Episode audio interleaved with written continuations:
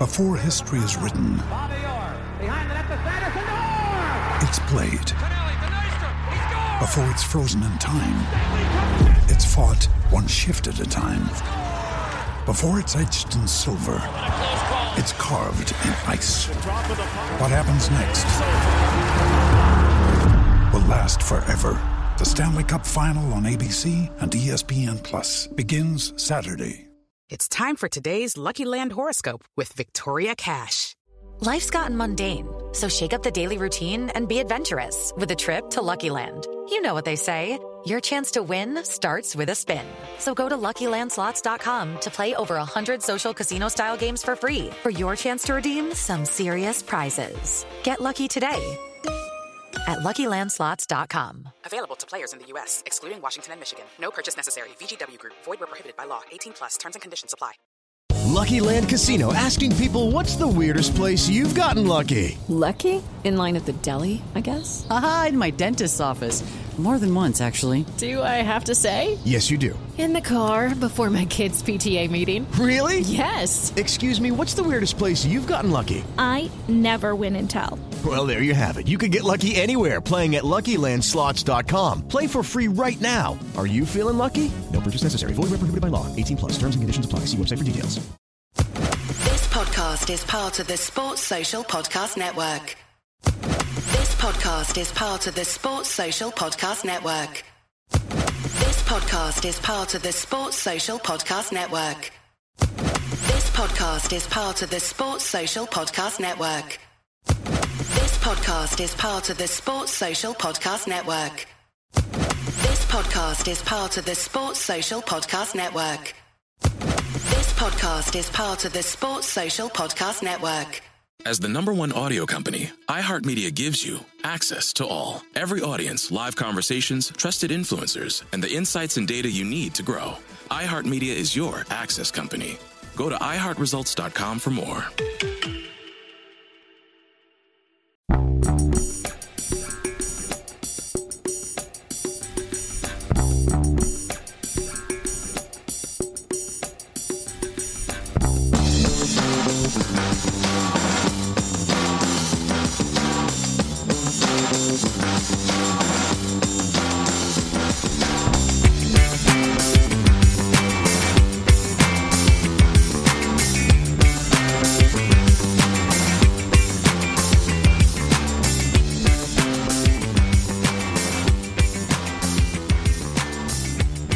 Welcome to a Celtic State of Mind. I'm Paul John Dykes, and today, for the first bulletin of 2021, I am joined by Laura Bradburn. Welcome back, Laura. How are you? Yeah, not too bad. Uh, hoping this year's going to be a bit more on the up, both on and off the field than last year, but we'll just need to wait and see. It's early doors.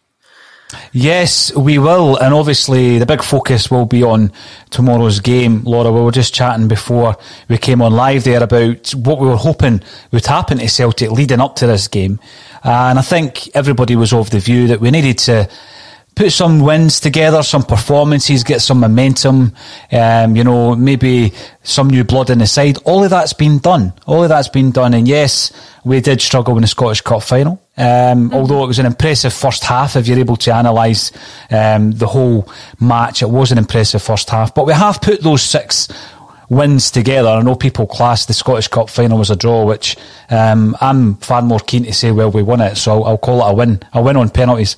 Um, can we make it seven in a row at Ibrox tomorrow? That's a big question, Laura. Um, got to say a massive happy new year to everybody that supported us in 2020. Uh, you see this, you know, similar names, familiar names popping up on the uh, comment section of the bulletin on a daily basis, and I appreciate all that support. We're going to be building it into 2021, but today I will be taking all your views on you know, the biggest game really of the season. Um, we've had so many disappointments. Champions League exit, Europa League exit, League Cup exit.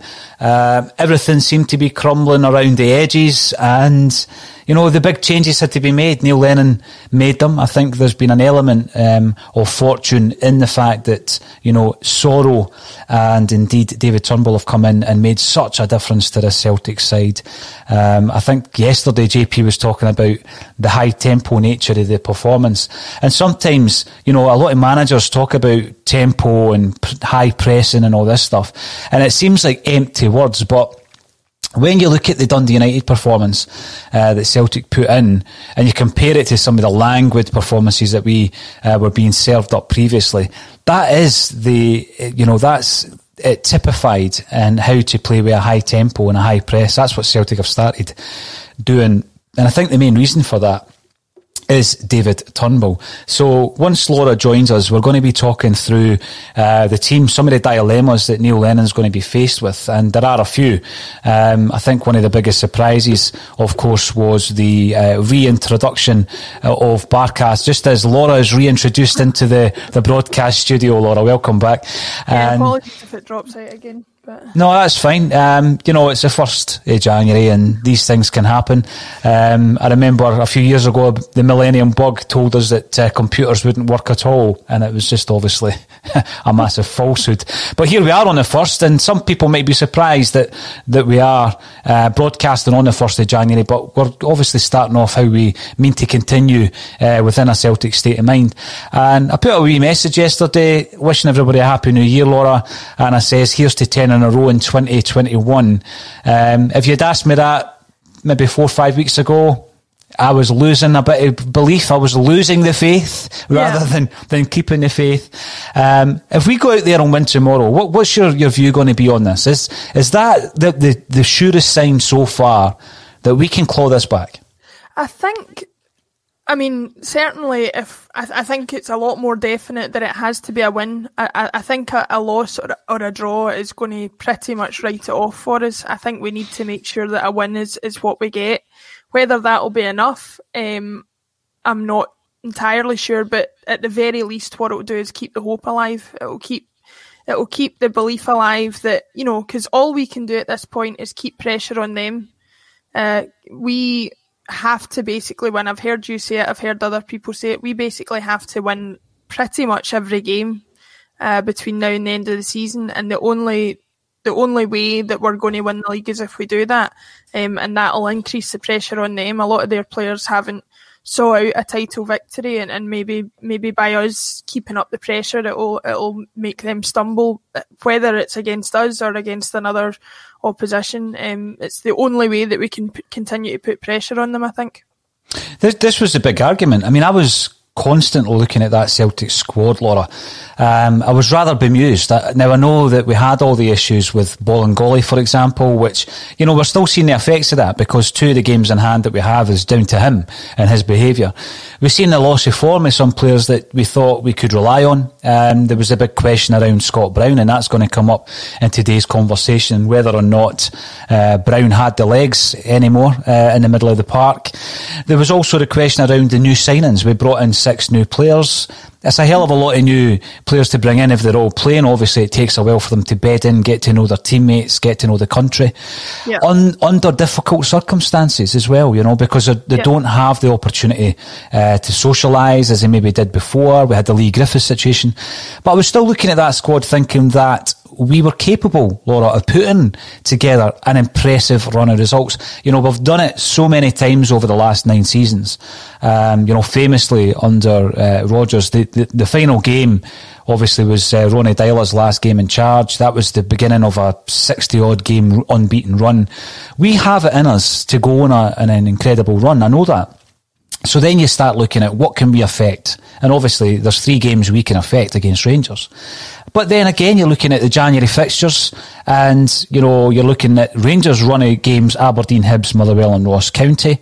Mm-hmm. You'd maybe think that should they go ahead and win all four of those games, then we are going to be up against it. But I don't think they will. I think there's been signs in the last few weeks that they can be got at. Mm-hmm. Uh, but what Celtic need to do is get a result tomorrow to start that um, you know, disintegration of momentum, of confidence, and of the winning streak that they've been on. Because I take nothing away from it. It's been a, an incredible run of games they've had, an incredible run of luck when you consider that they don't give away penalties and they've not had any COVID casualties. But that's just luck, I'm sure. Um, but yeah, I think we it all starts tomorrow. It all starts tomorrow, Laura, and the pivotal thing will be an hour before kick-off when that team line pops up on Twitter we then try and figure out the shape. Um, can you see there being many surprises with the, the team selection? I would hope not. Um, I, I know there's a lot of debate about Scott Brown and whether he deserves to be back in, basically for the same reasons he was put in against um, Hearts in the cup final, and that definitely worked. My preferred option would be to go with the team that we have because I think that, like you said, Rangers can be got at. And I think if we come out of the gates fast uh, and try and get at them, pressure them, attack them more than any other team will probably attack them in the league. You know, they don't. We don't really know this season what what they're like when they're attacked because I don't think we were very attacking in the last uh, Old Firm match that we played against them. So I think if we get out early, get at them with the, the current lineup that we've had for the last few games, um, we can maybe get ourselves into a position where a, a, Scott Brown or or somebody like that can come on for the second half and maybe shore things up, or at least you know stop them from creating anything thereafter. But I think that to me, the old adage is if it's not broke, don't fix it, and I think that definitely applies here. I would agree with that. I mean, we we spoke long um, about the Scottish Cup selection. Uh, there was the suggestion by Neil Lennon that he would uh, return to some experience, some element of experience. And so, yeah, it was no surprise when Scott Brown started the game. Neil Lennon's gone on to say, of course, Laura, that uh, Soro didn't start because he had food poisoning. Uh, so hopefully, you know, he's only eating food that's being prepared by the Celtic chef, uh, le- leading up to tomorrow's game. But because I think, you know, in terms of revelations, uh, Soro has been unbelievable this season. He's come in just when we needed him. Um, and, you know, you've got to give Neil Lennon credit because otherwise I'd be sitting here saying, why is he not seen that day to day at training? I could say the same about Turnbull. Why is it taking him this long for him to be introduced? And, you know, that, that would be me being mega, mega critical of the gaffer if I, if I said that. The way I look at well, it, I Laura. I think I, I made that point um, that when they had only played a couple of games, and I think it was a fair point to make. But I think that point gets put to bed when he keeps them in, when they when they perform well. You know, if he had gone back to old ways after a couple of games, with no reason to have dropped them, you could have then said, well, the, the judgment it still isn't there. But you have to appreciate that no matter what the reason for them being left out before or the reason for them being included, if they're included and they play well and he keeps them in, you can't criticise them for that. No, definitely, definitely. And of course, um, as a result of that as well, some of the players who I guess are casualties are the likes of Scott Brown, the, the captain, but also Tommy Rogic, who was starting quite a few games, Elyounoussi. Uh, these players now, um, basically they're going to have to try and fight back in and they're going to have to, you know, perform particularly well because when you're looking also at the others round about Soro and Turnbull in this, this diamond that everybody's raving about and rightly so, You've got Callum McGregor, who seems to have been given a new lease of life, mm-hmm. and Ryan Christie, um, the much maligned Christie at times, who, you know, I always just say if he could just focus um, on one area of that part, Laurie, would be far better in terms of the team. You know, yeah. it, it's not all about Ryan Christie then. But I think that has lent itself, you know, the, the creativity of Turnbull takes a bit of pressure off Christie. Um, the holding play Soro allows McGregor to express himself like we know he can. Mm-hmm. Um, so for me, that that four is pivotal, and, and there's a couple of other areas of the pitch that I think we could maybe um, argue the toss on. But I think as long as we start with that four, everything else round about that, I feel, um, you know, I'm, I'm not going to say it, could be tinkered with because I would much rather continue with Griffin Eddie up front. Mm-hmm. Um, I would much rather have Ajer and Jullien at centre half, but I know that might be out of Lenny's hands. But I think that the most pivotal area tomorrow will be that diamond. Yeah, and I think that it was made even more apparent against Dundee United um, when the substitutions started getting made.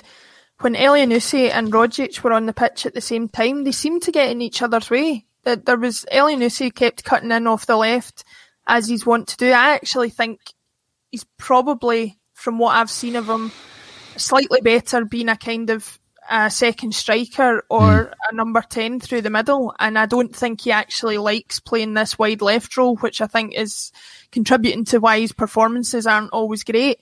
So he was coming into the middle, kind of stepping on Rogic's toes a little bit.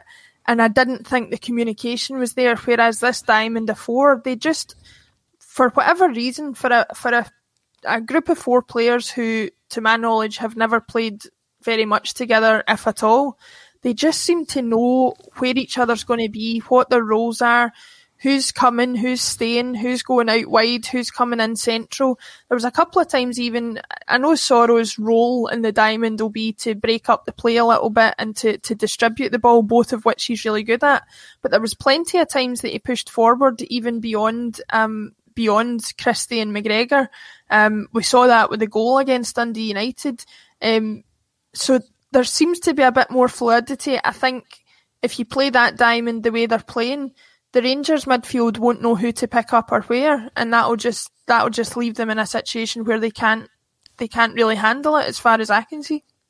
When you do look at the analysis of the previous five, six games against Rangers, and people think, you know, Gerrard has Neil Lennon sussed, or the management team at Rangers have the Celtic management team sussed. And it's hard to argue because they have dominated us, particularly in this area, Laura, and I think that's going to be our our weapon really tomorrow. But the other thing that I've been ultra critical of Celtic uh, this season has been, uh, you know, the lack of width. And now, of course, two of their better players, two of their standout players are their two fullbacks who um, I think offensively are very, very useful for Rangers. And I think it's a case of do we just try and soak it up by playing two defensive fullbacks or do we try and nullify it by attacking them?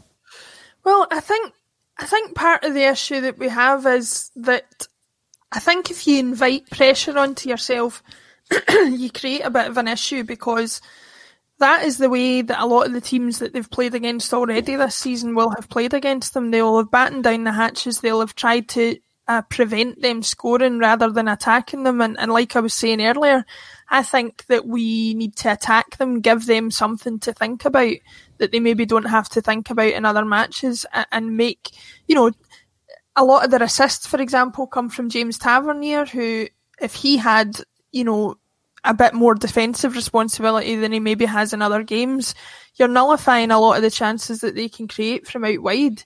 And the only way you're going to do that is by attacking. So, so my my preferred option is to see us, like I said, come out the gate in the first 20, 30 minutes really strong, try and rattle them a bit and see where we get with it. If that, that is the case, and I think that's what Neil Lennon will go for, uh, Laura, are we looking at Frimpong and Laxalt very much like the lineup against Dundee United? I would say so. I would say so. Um, the only the only sort of caveat to that would be if he's overly concerned about the delivery that Tavernier's got, he might suggest that Taylor's a better option than Laxalt because he is a little bit more defensively minded while still offering something going forward. It might be a bit gung ho to go for those attacking wing backs on both sides. Um, so I would say probably my preferred option would be to go with Frimpong to give you that attacking option on the on the right, um, and have Taylor there who does give you the attacking option, but with a little bit more defensive sort of responsibility uh, on a side of the pitch where you're you're likely to face a bit more danger from the right hand side. Mm-hmm. One of the first, in fact, the first message that came in today uh, was Patrick Murphy, who reckons that we need a big performance from Christie. Um, I can't remember a big performance against Rangers by Ryan Christie. Can you see it coming? I mean, I would, I would hope so. I, am more on the, the side of Colin as far as Christie's concerned, in that I, I for all his excellent contributions, especially um, when he first broke into the team, I think there are too many games where it, it passes him by a little bit. Uh, given his recent performances, I think there's as good a chance as any that he's going to turn up against Rangers.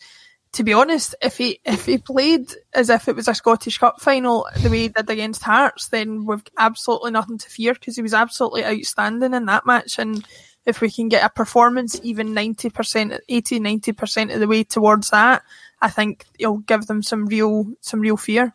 Yes, without a doubt. Now, we have lacked the, the width that was spoken about. A big part of that was down to the fact, obviously, the long term injuries of Mikey Johnston and James Forrest. Johnston's been in and around the side. We didn't see him against Dundee United.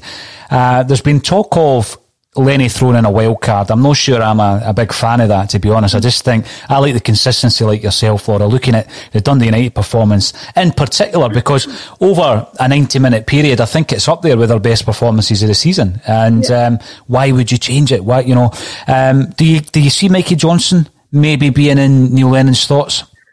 The only the only thing that I think is a problem with that is where do you put him? If if you're going to play two up front and those would be uh, Griffiths and, and Edouard, you would have to think. We already spoke about how well McGregor's playing on the left hand side of that diamond. Um, so I wouldn't, I'd be reluctant to take him out. Um, I don't think Johnston's done enough to justify a place ahead of Turnbull or Christie, so that rules them out. He's obviously not you know, going to play in the position Soro's in. So that the only position that leaves you in that he could possibly go in if we keep the same shape is at left back, and that's just asking for trouble in my opinion because for all he's he's an excellent player going forward, he provides something tricky. He's not going to give you anything defensively, and and you can't play a left back uh, with no defensive sort of minded traits, and I think that's that's my only issue um, whether you maybe consider playing him up front with Edouard or something mm. like that. But I think that would be that's the only other place I can think to put him, and I think that would be unfair on Griffiths given his recent performances. I agree with that, as does uh, Lloyd Jepson, who reckons if we play Griffiths and Edouard up front together against them, we will win. We've been looking at different signs, really, of uh, turning this season around, Laura. When did it happen? Why did it happen? Uh, one of the big ones was the introduction of Soro and Turnbull, of course, but also, if we look back to last season um, and this season, is the partnership of Edouard and Griffiths. How important is that going to be? Uh, surely Lenny won't break that up tomorrow. Well, I think what it's proved is that um, it's taken a lot of the pressure off Edouard specifically. He's been off the boil for multiple reasons, um, and I think the pressure can get to you a little bit when you know that you are almost the sole provider of goals, or or at least the sole player that most people will look towards for goals. And while he's been off the boil a bit and, and has missed multiple chances, he missed a lot of chances against Dundee United, even though he, he ended up getting a goal. Um, I think Griffiths being there takes a little bit of the pressure off him. They seem to have good chemistry and be working well together, and nobody's in any doubt of, of Griffiths' finishing ability. So I, I don't see any reason to change it. And also, again, like I say, I keep going back to this. We can't think too much about the opposition, but they will very rarely play against two up front uh, in Scotland anyway. And so to give them that to think about and maybe give their defenders a different proposition to have to deal with it is something in itself to think about. No, I think we're at that situation. We're at that position of the season now, Laura, where um, I think it is all about us. It's all about our team selection, and let them um, try and combat that because mm-hmm. we are we are on form, and that's the big thing. And although Rangers have been winning games, I don't think they've they've been doing it with as much style as perhaps they had been earlier on in the season. Mr. Briggs, regarding the Brown debate, a lot of the same things were said to justify him playing against them back in October. He got the start and was awful, as were all the team. Play the ones in form, and I think you know that's going to be the biggest disappointment when the team lines are announced. There is still a question, of course around the centre half positions. Uh, the defence as a whole um, has been chopped and changed uh, week to week, sometimes through choice, but often due to injuries. And we've seen some brilliant performances by Ajer on the right, Laura. Yeah. Um, Jullien might be forced out. If he is, do you marry up Ajer and Duffy? To be honest, I think it's really the only option. I mean, I, I don't see what else we can do. We don't have two better centre central defenders at the club, even if you don't think that, that Duffy's up to much specifically or that Ajer is particularly suited to that position. Bitton, it's kind of a makeshift thing for him that I think is only really applicable when we don't anticipate much pressure on the back four. So I don't think that I don't think that that's going to be an option. I would like to be able to say yes, put Ajer and Duffy at centre back and maybe bring in uh, or, or even maybe think about bringing in Elhamed, but he's physically probably and mentally not, not ready for that. So your options are limited. Stephen Welsh is another one that you could think about, but again, it's a bit of a big game to throw him in when he's not had a lot of action in recent weeks. So, again, like I say, it's a, it's a long roundabout way of saying I don't really see what the other options are. No, you're right. Interesting that you mentioned Elhamed. I was going to bring him up, um, but when we're playing Rangers, and this goes back, I think, to what Kevin Graham said the other day. Um, you want your defenders to defend in terms of Big Bitton gets the ball. He's very cool and calm, and he likes to take his time. I don't think that's suited at centre half against Rangers tomorrow at Ibrox. If they're going to be giving us um, pressure, counter attacks, what you want is you want your defenders to be winning tackles, winning headers. Duffy's the man for me. If Jullien is injured, and I think Ajer Ajer is, is more of the ball player, of course, and the distribution comes from him, and you just want Duffy to, to obviously do the defensive duties. But you mentioned Elhamed, and I was interested to see a tweet yesterday from his agent, Dudu Dahan, uh, who basically says that all this chat about um, him wanting away and coming back to, going back rather to Israel is uh, fake news. He wants to fight for his jersey at Celtic. What do you make of that, Laura? Well, I mean, if that's true, then then fantastic because I, don't think there's a I don't think there's a Celtic fan out there who doesn't rate him as a player and doesn't think that he's he's got a bit of class about him and a bit of physical presence. So, um, if he's willing to fight and if he's willing to stay, I would I would love to keep him. The only question that that brings up then is what has actually been going on. You know mm. what what is the reason for him being out? Has there been a fallout with the management? Has he just not been performing in training? It kind of puts us all back in the dark again because it was pretty well understood uh, amongst most circles that that was the reason that he wanted to go back. And the agent's not going to achieve anything by coming out and denying it because all he does then is, even if it's true, put Elhamed. It's the Marketer's Report this week, Patrizia Spagnoletto, Global Chief Marketing Officer, Direct to Consumer for Warner Brothers Discovery, weighs in on the difficult task of building and retaining consumer trust. Trust is a really hard thing to build and a really easy thing to destroy, and we have to be very respectful about that. Our partnership with iHeart has really helped us build that trust and that relationship with the on air talent the best thing for us to do is to build a relationship with our consumers. And if those consumers have a relationship with the DJs that are on air, then we want to build on that. House of the Dragon, which was one of our most successful, if not the most successful campaign we've ever done for a show, audio was a core part of that. As the number one audio company, iHeartMedia gives you access to all. Every audience, live conversations, trusted influencers, and the insights and data you need to grow. Not just a media company, iHeartMedia is your access company. Go to iHeartResults.com for more.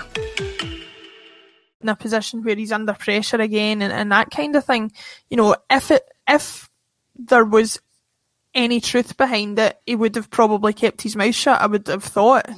Um, so my only anticipation is that he is telling the truth, that it is fake news. I don't know where it's come from then in that case, but yeah, it, it, if if we are going to keep him, or if he wants to stay and fight for his jersey, I definitely would would want to hold on to him because I think he's I think he's an excellent player.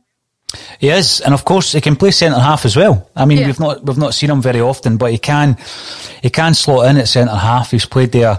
He's played on the left as well uh, at international level. So I think that adaptability is key. Uh, like you say, you know, I, I do rate him. There's been a couple of occasions this season where uh, he's made errors and we've been we, we, we, have been hindered by that. But I think on his day he is a he's a very very competent option. So I was surprised to see it. I was writing him off very much like I had been writing off Tommy Rogic at the beginning of the season.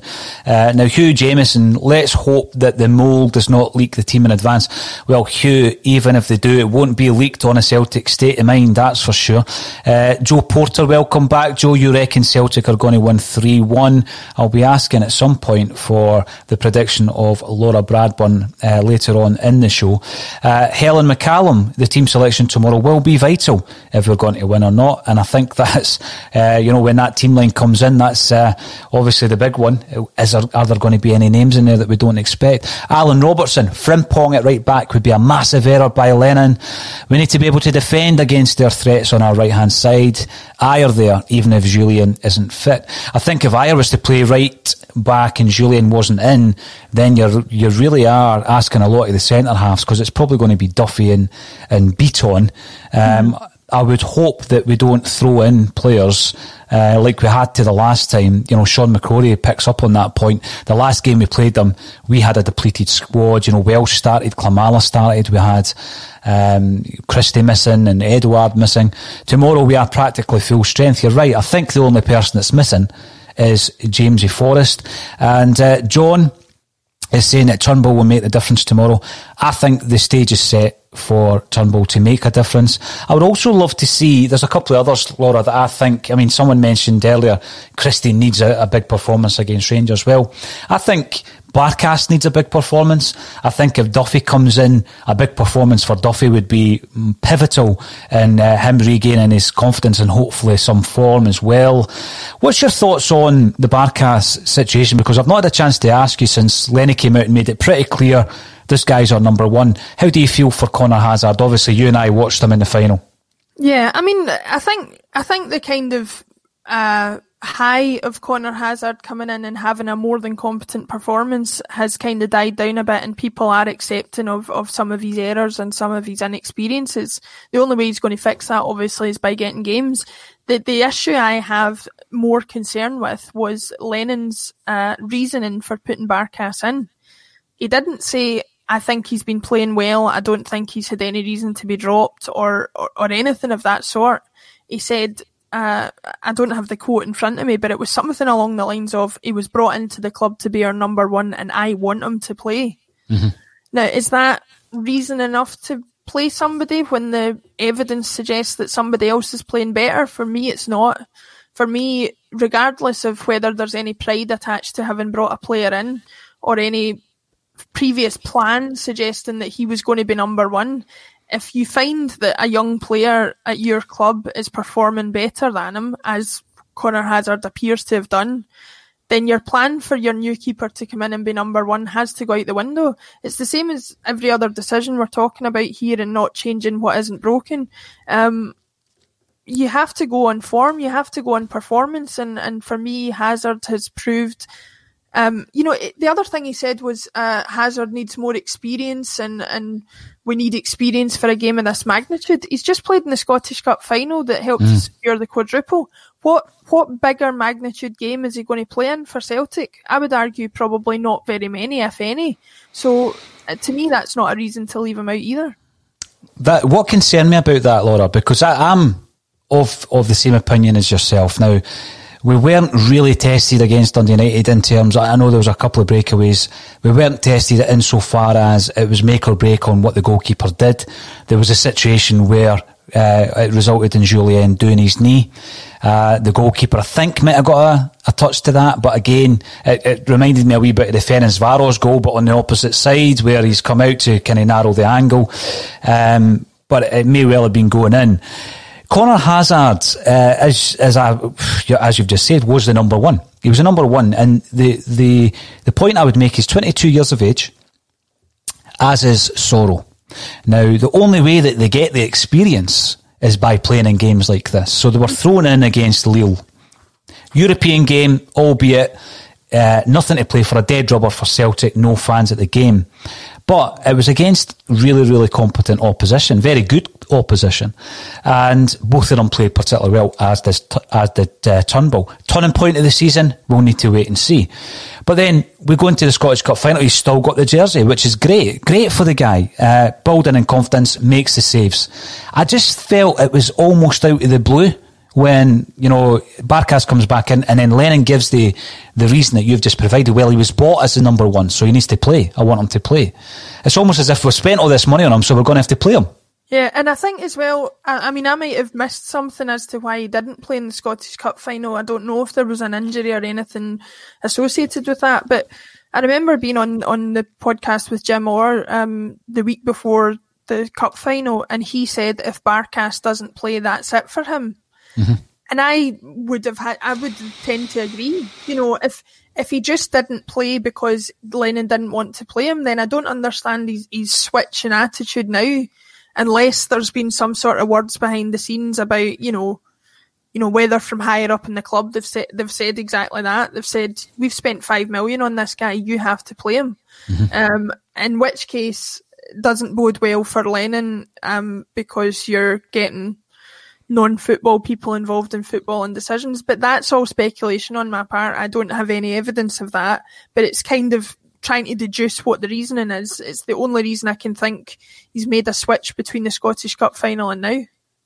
Listen, I'm glad you brought it up because it is a possibility. And as you say, it's speculation. But um, the man who deals with all non football matters may have had a word in Neil Lennon's ear. That would be very interesting indeed. And as you say, it does not bode well for Neil Lennon because it takes us back to just a few weeks ago when, when there was protests outside Celtic Park and people were frustrated with the way that uh, this interference had, you know, actually interfered with the football side of things in terms of signings and, you know, players being brought in that the manager clearly didn't have much say in.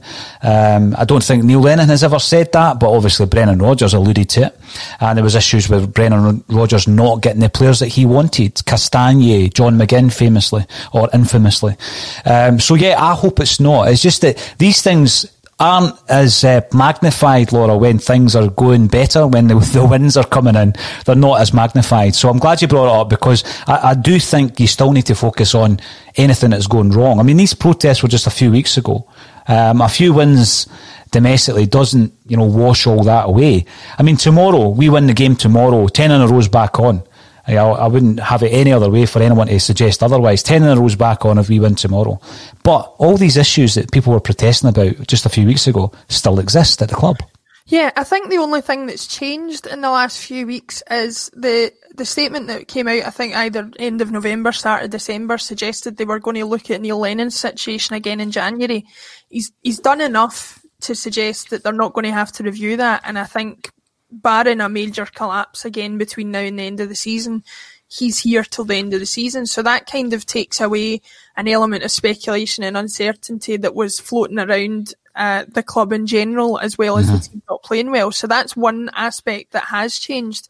But like you say, my concerns about the management team and about the way that things are being run are not any better than they were six weeks ago because you don't you don't change you don't change the problems that we were talking about in six weeks. Certainly not without some major changes in personnel. So I think you know we've got to we've got to be positive and we've got to enjoy the wins when they come and try and keep keep alive the hope that that ten is going to come. But um, but yeah, I think still at the end of the season there needs to be a major uh, review and a major sort of uh, consideration. I still don't see Neil Lennon being manager next season. If anything, you know, if if the ten doesn't come, he's probably going to go anyway. If the ten does come, I think there's still going to be an attitude that well, he's he's he's got his quadruple treble. He's he's taken us over the line with the ten. He can't really take us any further than that. Certainly not in Europe anyway, from what the evidence suggests. So so there's no reason to keep him either way. Well, the the big thing for me with, with regards to Neil Lennon is I'm very aware, Laura, of the fact that we do the bulletin every single day, we watch every single game, and we analyse every nuance of Celtic Football Club. So when things aren't going well, uh, you comment on them uh, as you are feeling. And, you know, if I did say anything in relation to Neil Lennon that I regretted, then I would say it, but I don't. I don't actually regret anything that I said uh, in relation to the team's performance, the, the poor tactical uh, ability of the coaching staff to change games in match, um, and obviously the whole season seemed to be derailing uh, during that period of 12 games, two wins. Um, and that doesn't change. But yes, I, I will also give them credit when the, when the club are doing well. But even if we do pull this back, and it'll be a monumental comeback for Celtic to win 10 in a row, Kieran Tierney thinks we're going to do it, by the way. Um, it will be a monumental comeback, and you know it'd be great. It would be absolutely phenomenal. I still think a change should be made at the end of the season, regardless. It would be the perfect time for Celtic to make that change because we are going to have to rebuild, and there's going to be a lot of structural changes required. Um, Kieran Tierney, just uh, whilst I've mentioned uh, KT, uh, obviously still running about with Celtic badges on his shin pads and stuff like that. So he comes out and he speaks about um, how he regrets the fact that he didn't get a chance to work with Neil Lennon longer, and he still thinks that Celtic will win the 10.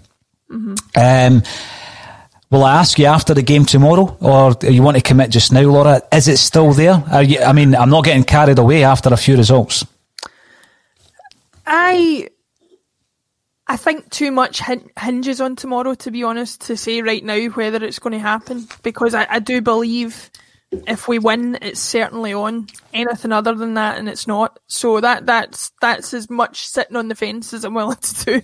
I think if we win tomorrow, we can certainly do it. Um, but but it'll it'll depend on that. I think. Mr. Briggs, uh, thank you for continually getting involved in the broadcasts. Uh, you're watching on YouTube.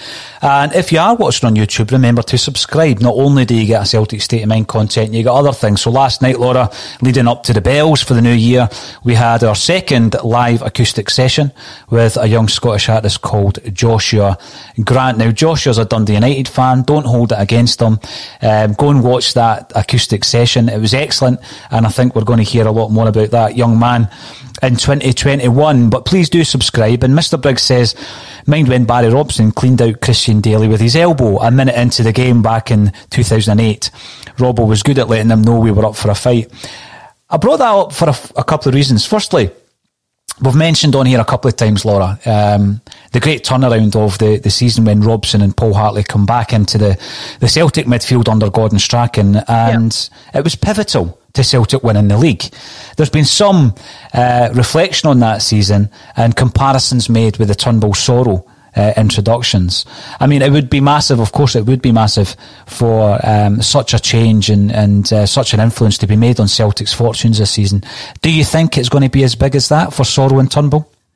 I would like to think so because um, the impact of Robson and, and Hartley back then was absolutely unbelievable. I was a I was a season ticket holder at the time, and I remember thinking initially when they brought they brought them in, just because of the nature of player that both Hartley and, and Robson are, that I thought, you know, how how is this going to make the difference? But it's about identifying where the weakness is, and in that case, we just didn't have enough grit in, in midfield. We didn't have enough uh, players willing to stick a foot in. I think at that time, because you were talking about players like um, Nakamura and things like that, who, as classy as they were, that could provide um, that could provide moments of magic. They didn't have the physical presence that was required, and so bringing Robson and Hartley in uh, w- was the correct decision. It's almost the same, but exactly opposite with Soro and, and Turnbull. You were you were needing a bit more creativity. You were needing a bit more guile, a wee bit more. Um, ability from certain people in the midfield to, to create chances and, and I think Soro gets unfairly labelled as this kind of uh, engine room midfielder that's only there to break up the play. He's a much more well-rounded footballer than that, and I think him and Turnbull have have, have brought out a different side to the attack.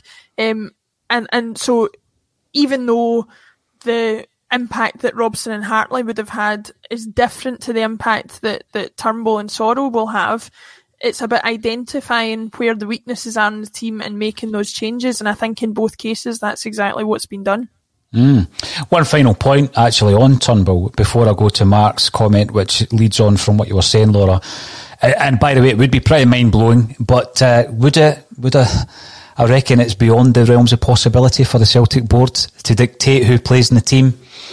Mm, I don't think so, and I think most I, people. I I don't think anybody's thinking that that you know higher. I, I, think this would happen at most clubs. To be honest, if I, I remember it happened with um, Fernando Torres at Chelsea back in the day. Um, you were talking about much much bigger sums of money at that time, but I think it's not necessarily to do with the club dictating uh, what players play because of the way they perform or, or anything like that.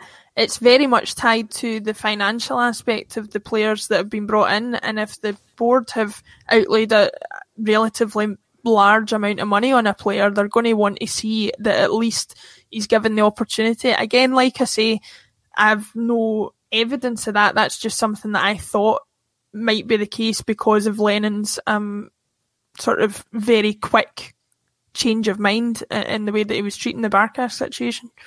Yeah, definitely. There's a few other interesting points here on Barkas. He's played in big and intimidating games in Greece, says the FM boy, against the likes of PAOK, Panathinaikos, Olympiakos. Granted, he's been poor, but he has experienced enough for this fixture.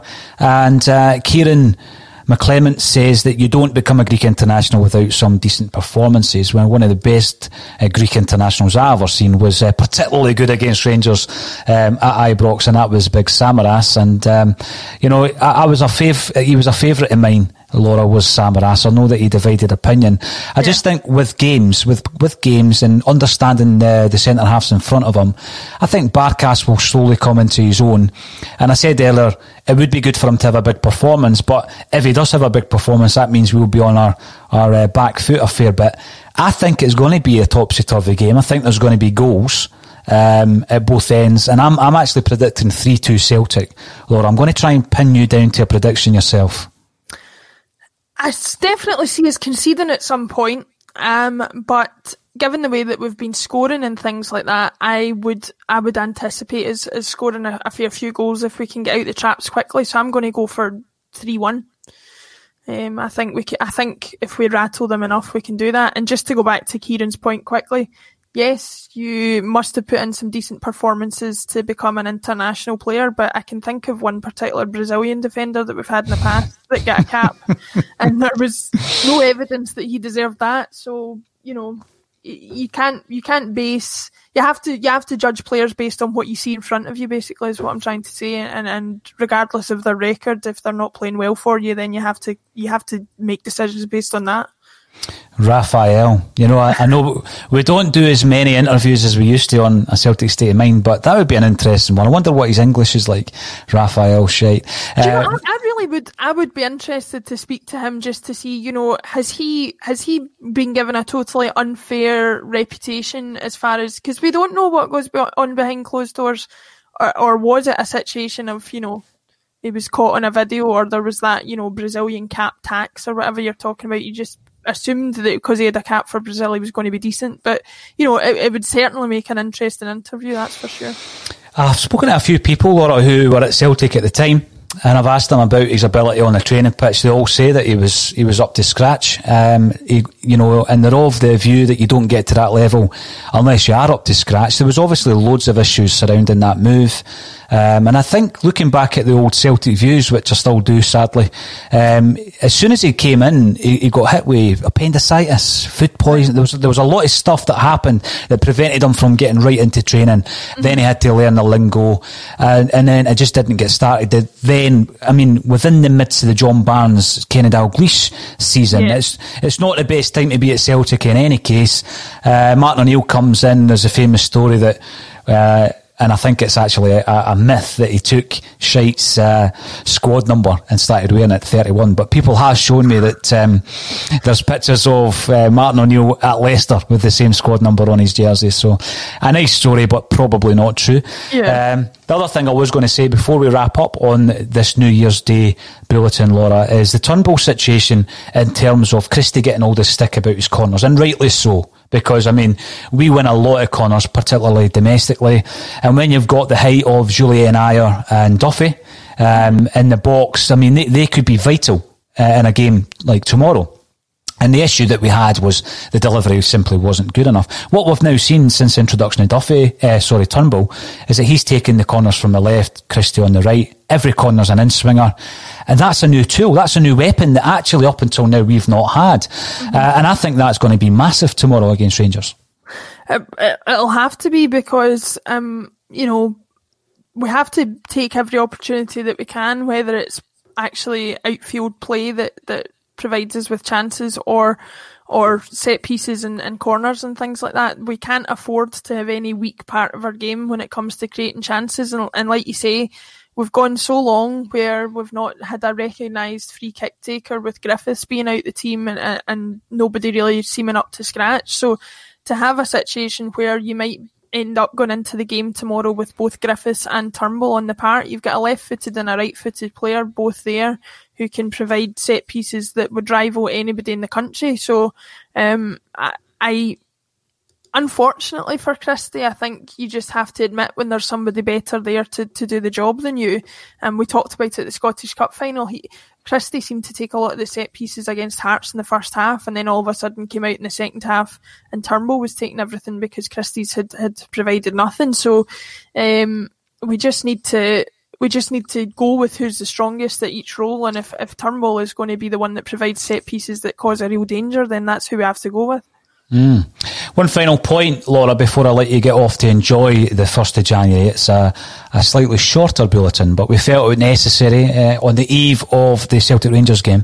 Mattis Faction uh, on YouTube. The Green Brigade need to adapt Sunshine on Leith for Soro. They need to get a song for him. Uh, you know, there's a few that could be used, I guess. Sorrow by David Bowie being an obvious choice as well. But uh, obviously, Soro himself likes Sunshine on Leith, so I'm sure the creative chaps at the Green Brigade uh, are able to put something together, Laura. Um, here's hoping tomorrow is a massive turning point. I said to Kevin the other day, I feel that what we've done in the last six games has got us out of rut. I don't think it's a turning point. I think it's got us out that rut. But we need a result in a game like tomorrow. Um, and once that you know, that final whistle blows, I hope we are celebrating. Tomorrow, I will be joined by Anthony Haggerty who is an excellent guest who comes in from time to time uh, on the ACSOM bulletins. It will be great to, to speak to him about the game. Uh, very knowledgeable about the game is Anthony, so I'm looking forward to that. And Laura, I will catch up with you next week uh, again for your thoughts on hopefully what has been a victory against Rangers. All that's left for me to say is thank you everybody for joining us on the 1st of January. Um, have a great 2021. I'm sure it'll be better than 2020. And thank you, Laura Bradburn, once again for joining me on a Celtic state of mind. Yes, come on, the boys in green.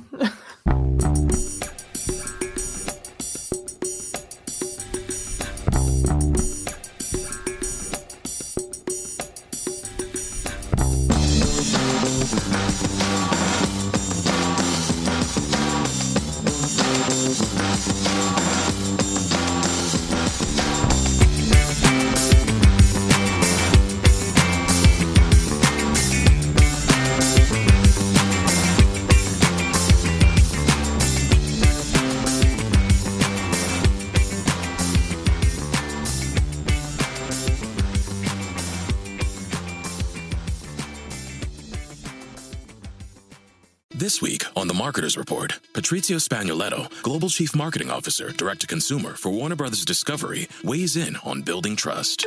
Trust is a really hard thing to build and a really easy thing to destroy. And we have to be very respectful about that. Our partnership with iHeart has really helped us build that trust and that relationship with the on air talent. As the number one audio company, iHeartMedia gives you access to all. Every audience, live conversations, trusted influencers, and the data you need to grow. Go to iHeartResults.com for more. Social Podcast Network. Sports Social Podcast Network. Sports Social Podcast Network. Sports Social Podcast Network. Sports Social Podcast Network. Sports Social Podcast Network. Sports Social Podcast Network. Sports Social Podcast Network. I'm Victoria Cash. Thanks for calling the Lucky Land Hotline. If you feel like you do the same thing every day, press 1. If you're ready to have some serious fun for the chance to redeem some serious prizes, press 2. We heard you loud and clear. So go to LuckyLandSlots.com right now and play over 100 social casino-style games for free. Get lucky today at LuckyLandSlots.com. Available to players in the U.S., excluding Washington and Michigan. No purchase necessary. VGW Group. Void prohibited by law. 18 plus. Terms and conditions apply.